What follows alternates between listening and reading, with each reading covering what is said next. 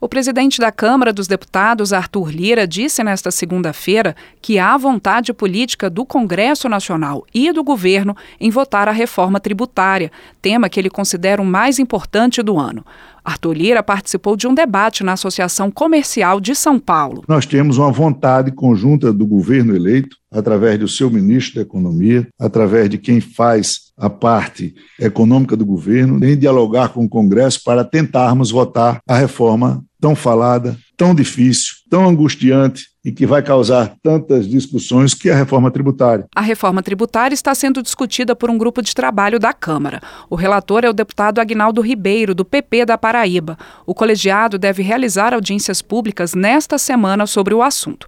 Mas para votar o texto no plenário, Arthur Lira disse que será preciso que o governo consiga estabilizar uma base de apoio, o que ainda não aconteceu. Nós teremos um tempo para que o governo também se estabilize internamente, porque hoje o governo ainda não tem uma base consistente, nem na Câmara nem no Senado, para enfrentar matérias de maioria simples, quanto mais matérias de quórum constitucional. Durante o evento na Associação Comercial de São Paulo, o presidente da Câmara reiterou que não haverá revisão de leis importantes aprovadas pelo Congresso na legislatura passada, como a reforma trabalhista e a independência do Banco Central.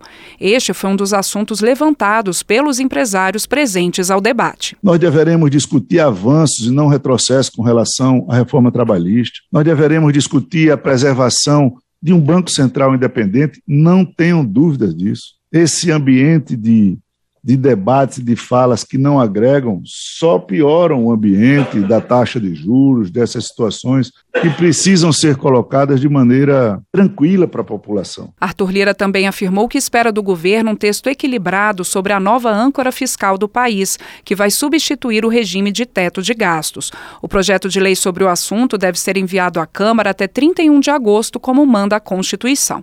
Segundo Lira, somente assim o governo conseguirá apoio no plenário. Da Rádio Câmara de Brasília, com informações de Janari Júnior, Ana Raquel Macedo.